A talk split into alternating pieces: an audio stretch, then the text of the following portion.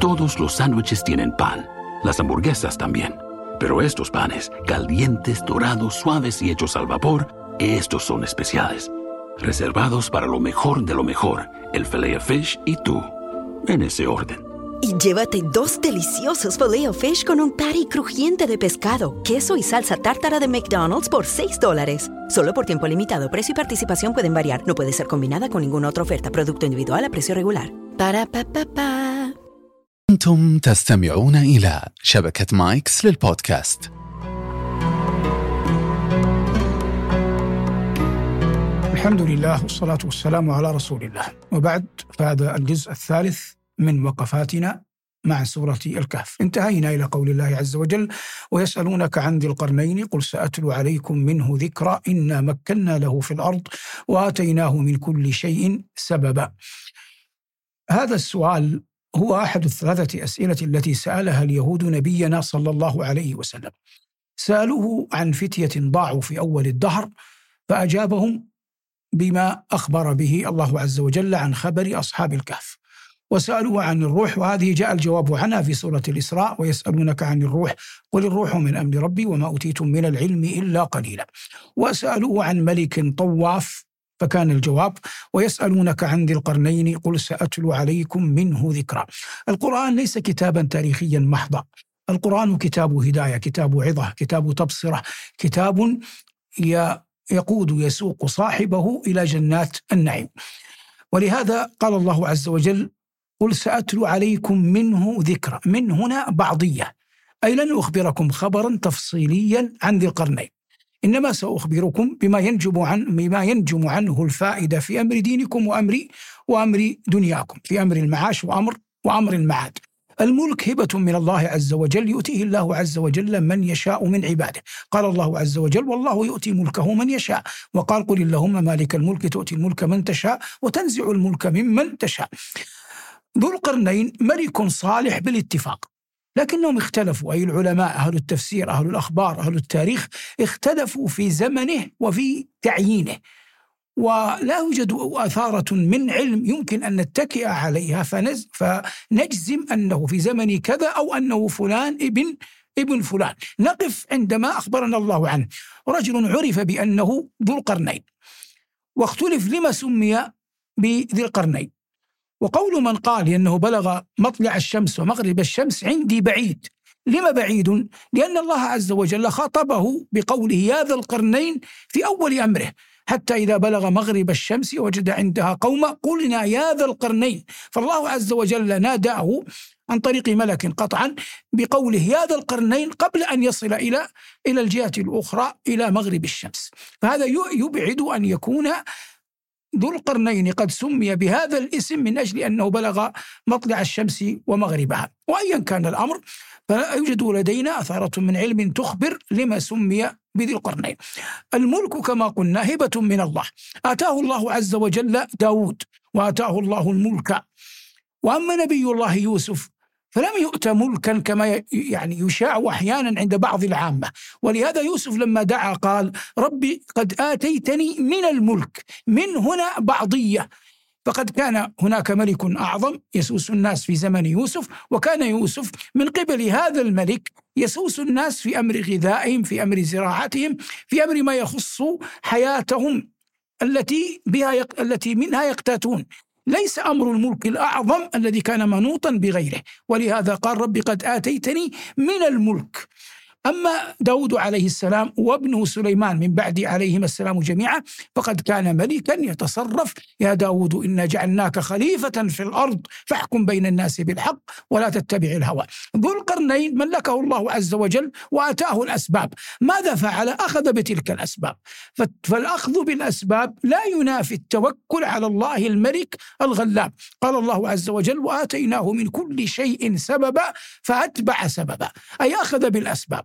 وصل إلى مغرب الشمس ووصل إلى مطلعها واتخذ طريقا بينهما معترضا قال بعض العلماء إنه إلى الشمال الشرقي أقرب. أما في الأول فإنه اختط مسألة الثواب والعقاب وعلى هذا حياة الناس. قلنا يا ذا القرنين إما أن تعذب وإما أن تتخذ فيهم حسنا فأخبر بجزاء الظالم ومكافأة المحسن.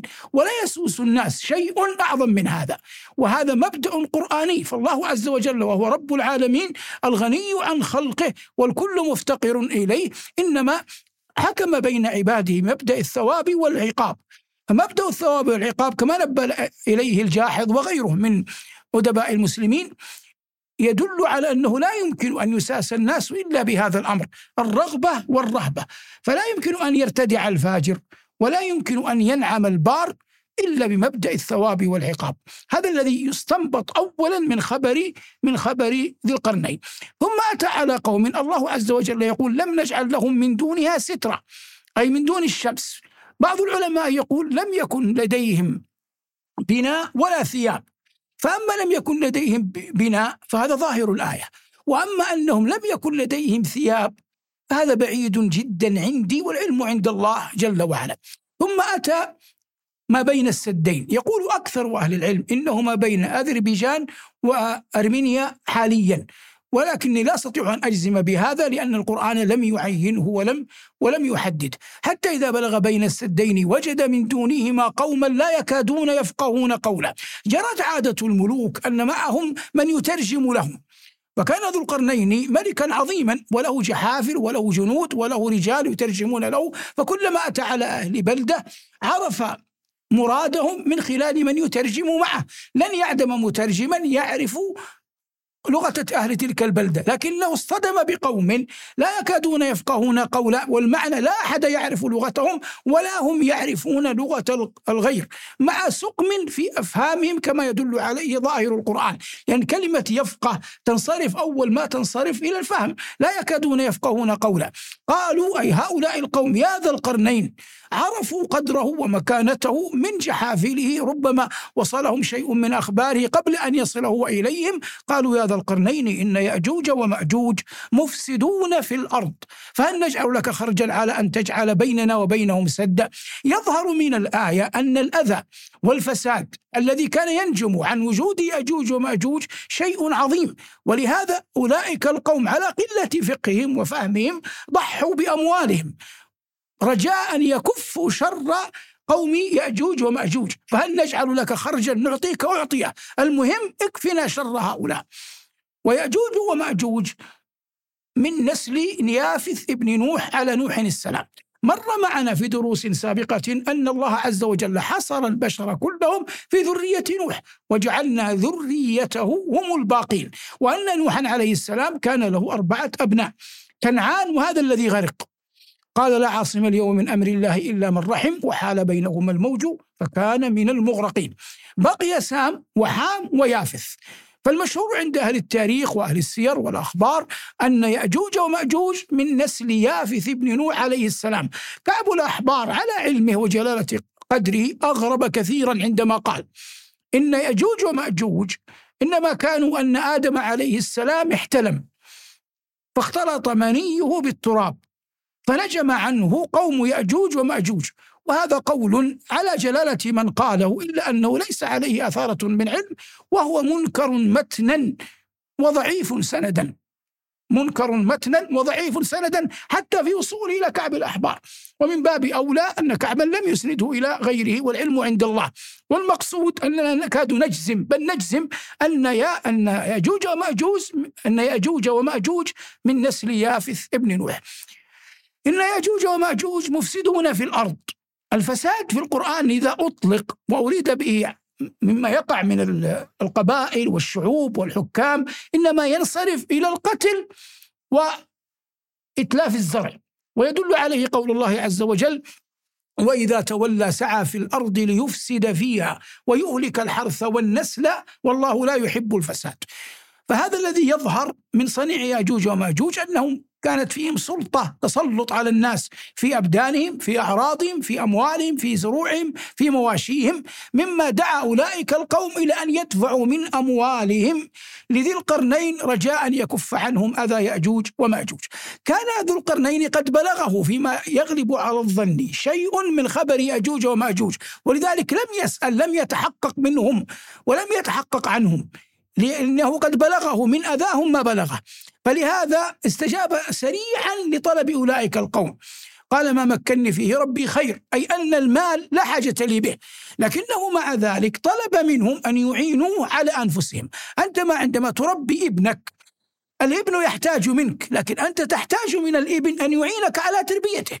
والإنسان إذا ما أعان على نفسه لن يصل إلى مقصوده. فالمعلم مثلا مهما كان ذكيا مهما كان ملما بالمادة مهما كان مواظبا على الحضور مهما كان منتهزا لكل دقيقة في الحصة لن يؤدي ما عليه ولن يجني الثمرة حتى يعينه الطلاب على ذلك. لا بد أن يكون المستقبل لذلك العلم على قدر من الفهم حتى يعين معلمه.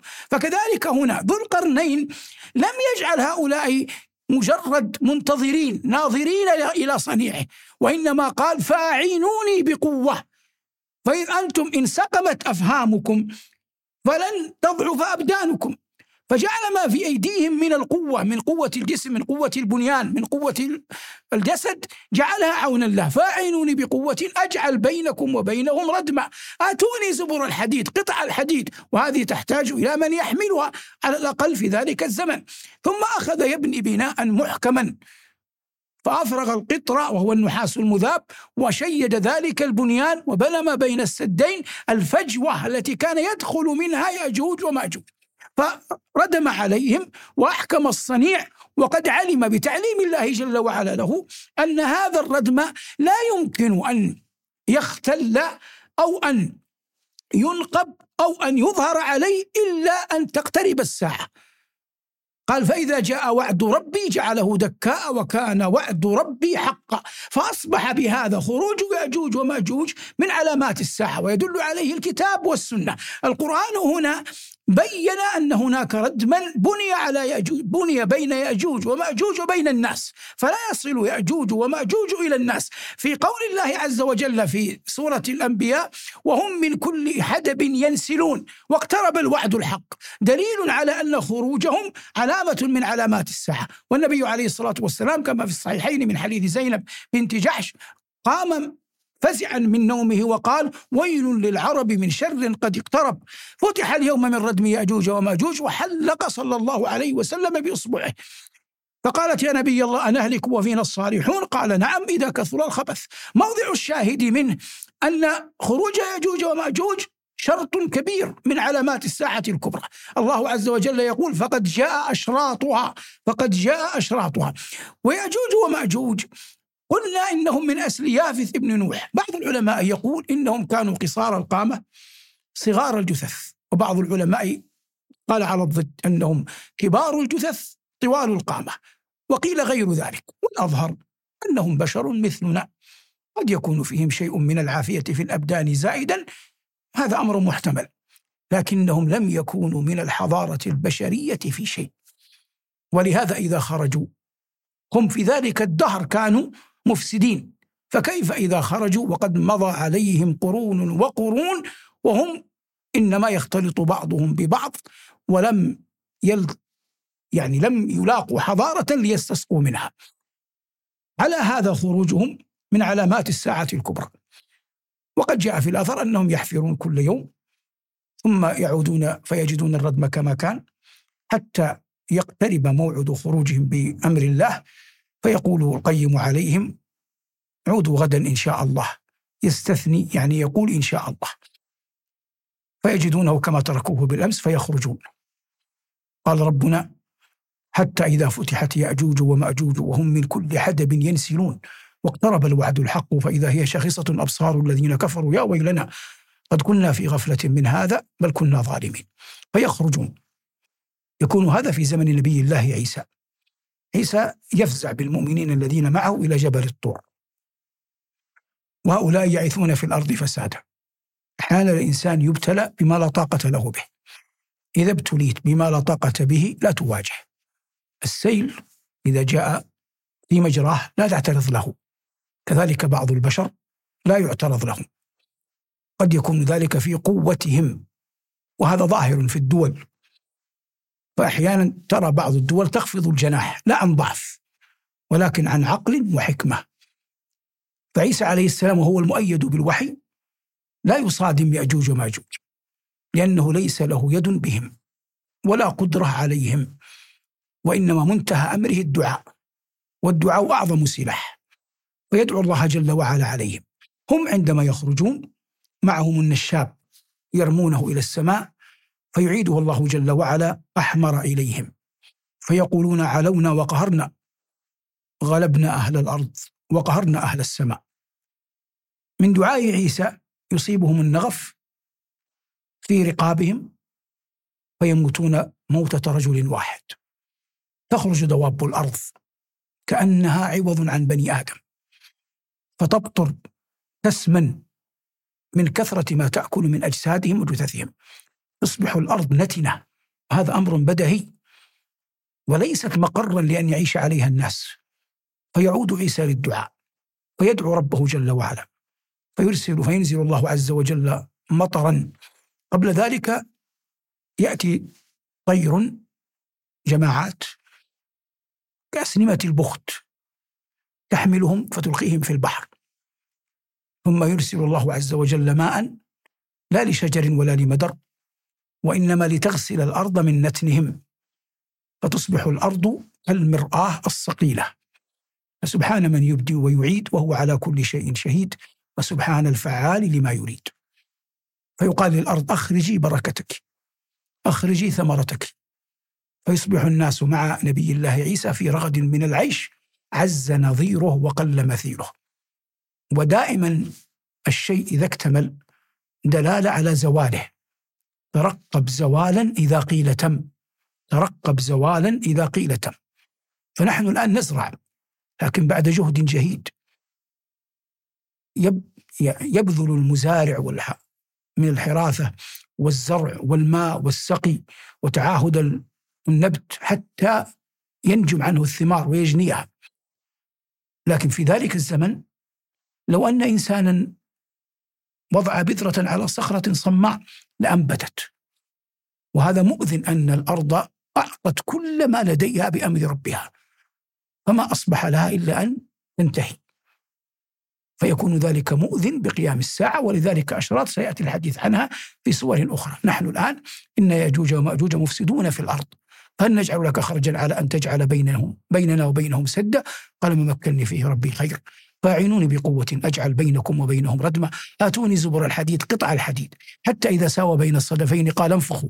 حتى إذا جعله نارا قال أغتوني أفرغ عليه قطرا ملك يعرف ماذا يصنع. بناء الدول غير بناء الأفراد. الحضاره الإنسانية لابد فيها من الآلة لابد فيها من العلم لابد فيها من الاستفادة من تجارب الغير لابد فيها من تلاقح العقول لابد فيها من بذل شيء في البدن. كل ذلك ينجم عنه الحضارة تنجم عنه قيام الدول وحياة الشعوب والأمن الوارف هذا كله تحقق لأولئك القوم على يد ذي القرنين. ثم بين أن هذا كله رحمة من الله. كف أثر المفسدين رحمة من الله. قال هذا رحمة من ربي أن كف عنكم عدوكم. فإذا جاء وعد ربي جعله دكاء وكان وعد ربي حقا. قال ربنا بعد وتركنا بعضهم. يومئذ يموج في بعض. ونفخ في الصور فجمعناهم جمعا. للعلماء في تفسير هذه الآية ثلاثة أقوال.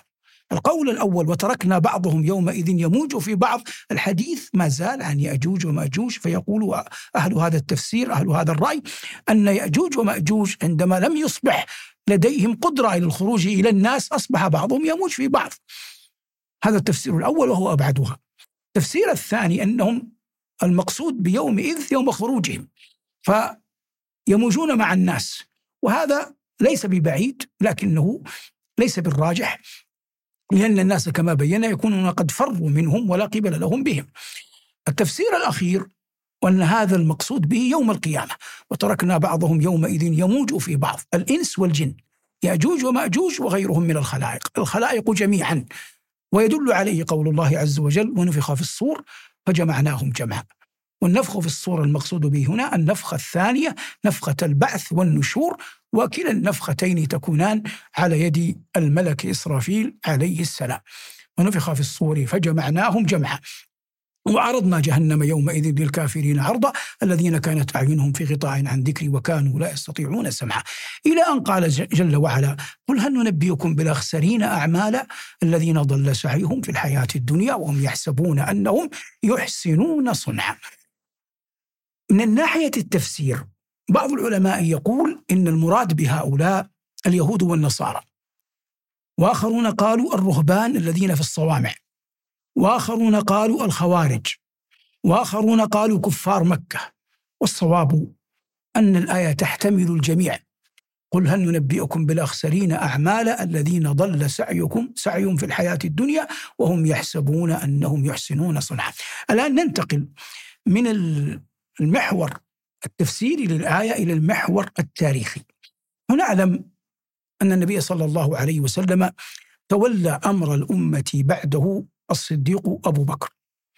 ثم الخليفة أمير المؤمنين عمر بن الخطاب رضي الله عنه بعهد من أبي بكر.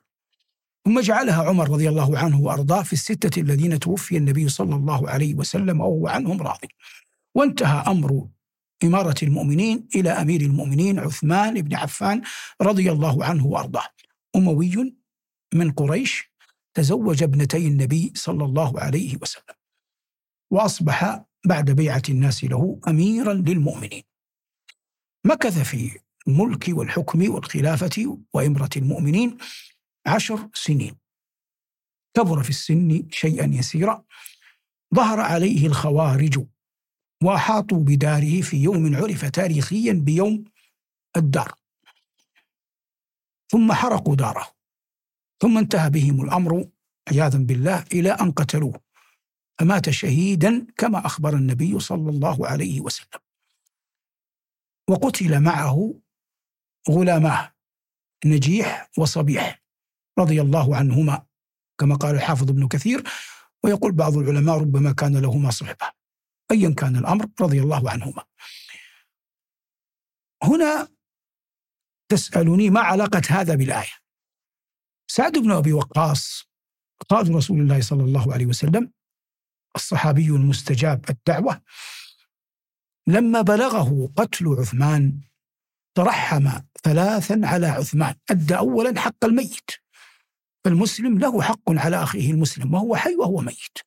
فترحم ثلاثا على عثمان. أي قال رحمه الله رحمه الله رحمه الله. ثم تلا قول الله عز وجل في حق هؤلاء الذين اجتروا على دم عثمان قل هل ننبئكم بالأخسرين أعمالا؟ الذين ضل سعيهم في الحياة الدنيا وهم يحسبون أنهم يحسنون صنعا.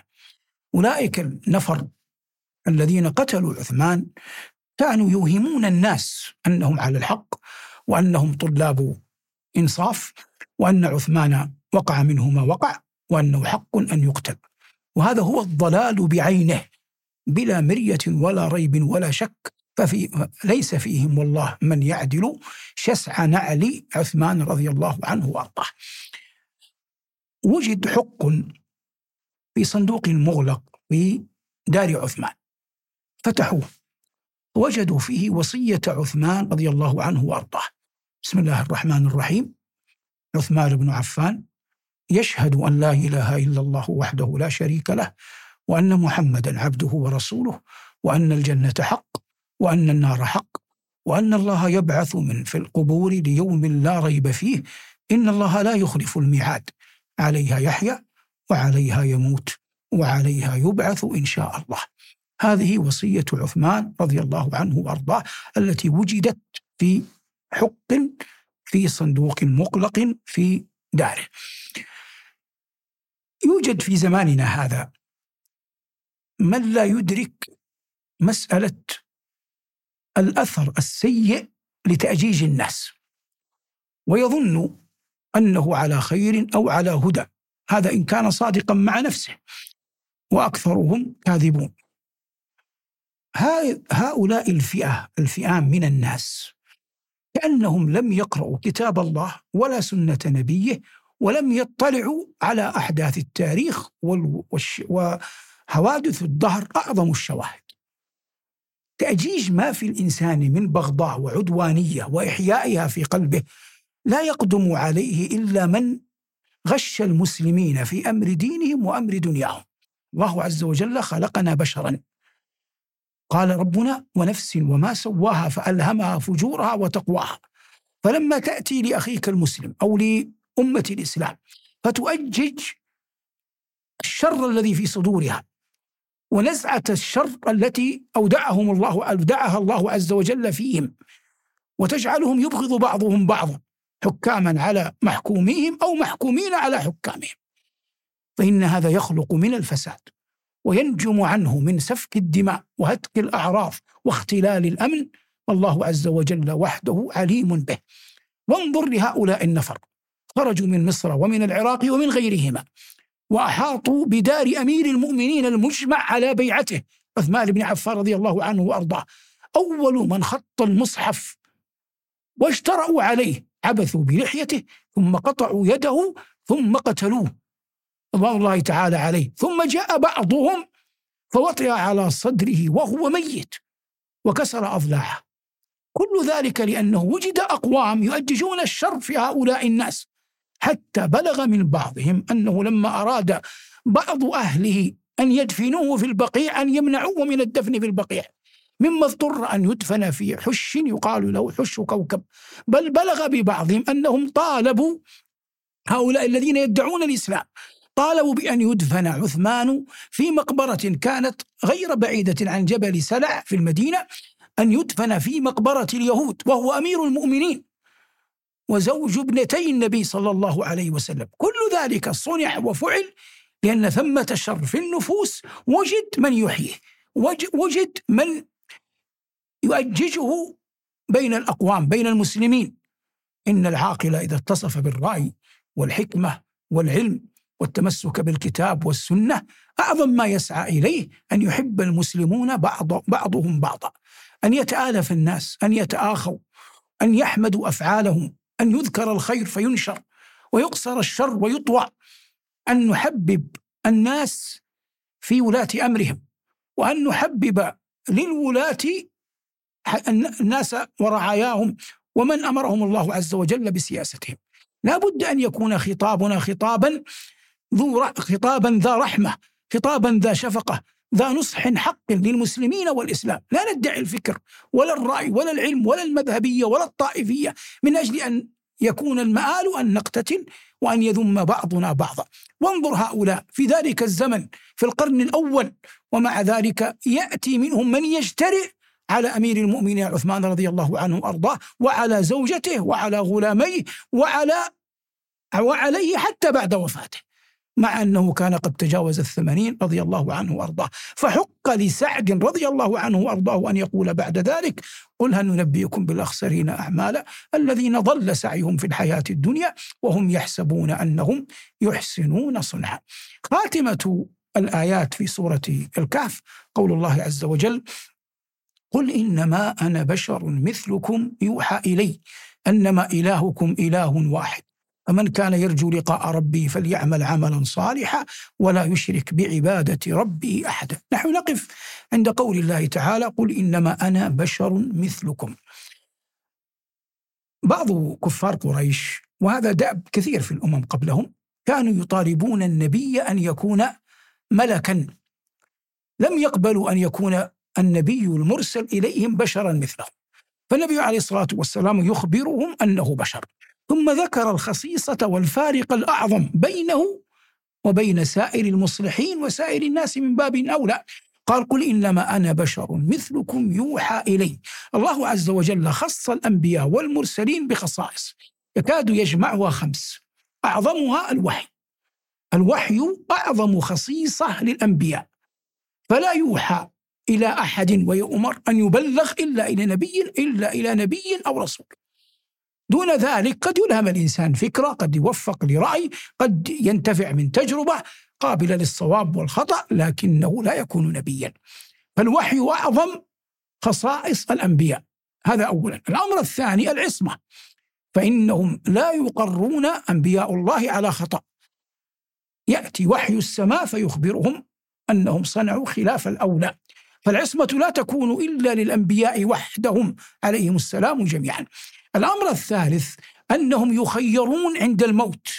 أنهم يخيرون عند الموت. يعرض عليهم الموت فيخيرون فيختارون لقاء الله. الأمر الرابع أنهم يدفنون حيث يموتون.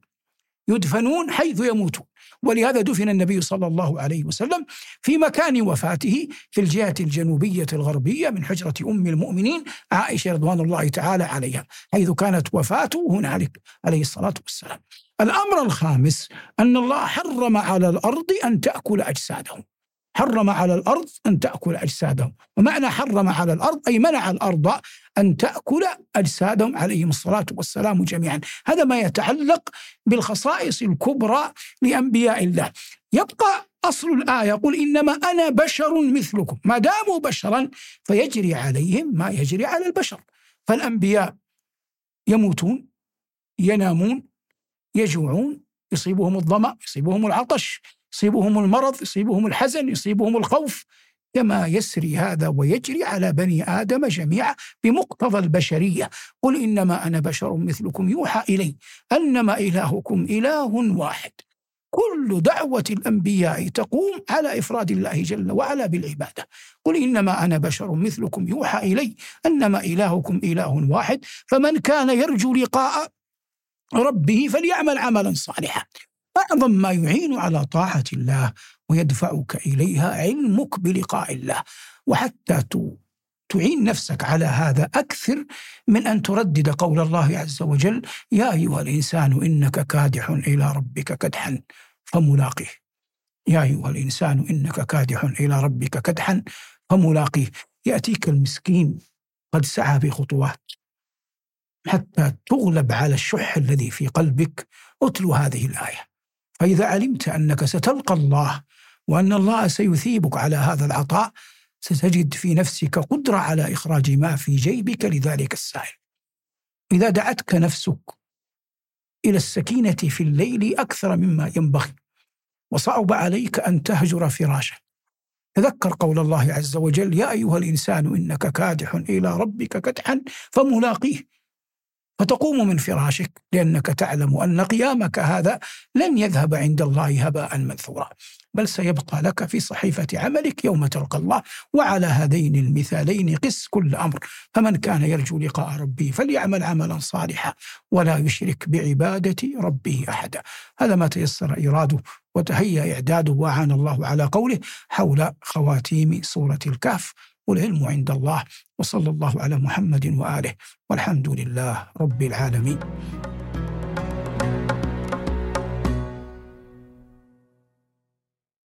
Todos los sándwiches tienen pan, las hamburguesas también.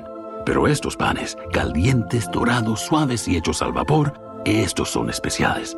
Reservados para lo mejor de lo mejor, el filet fish y tú, en ese orden y llévate dos deliciosos filet fish con un patty crujiente de pescado, queso y salsa tártara de McDonald's por 6 dólares. Solo por tiempo limitado. Precio y participación pueden variar. No puede ser combinada con ninguna otra oferta. Producto individual a precio regular. Para pa pa pa.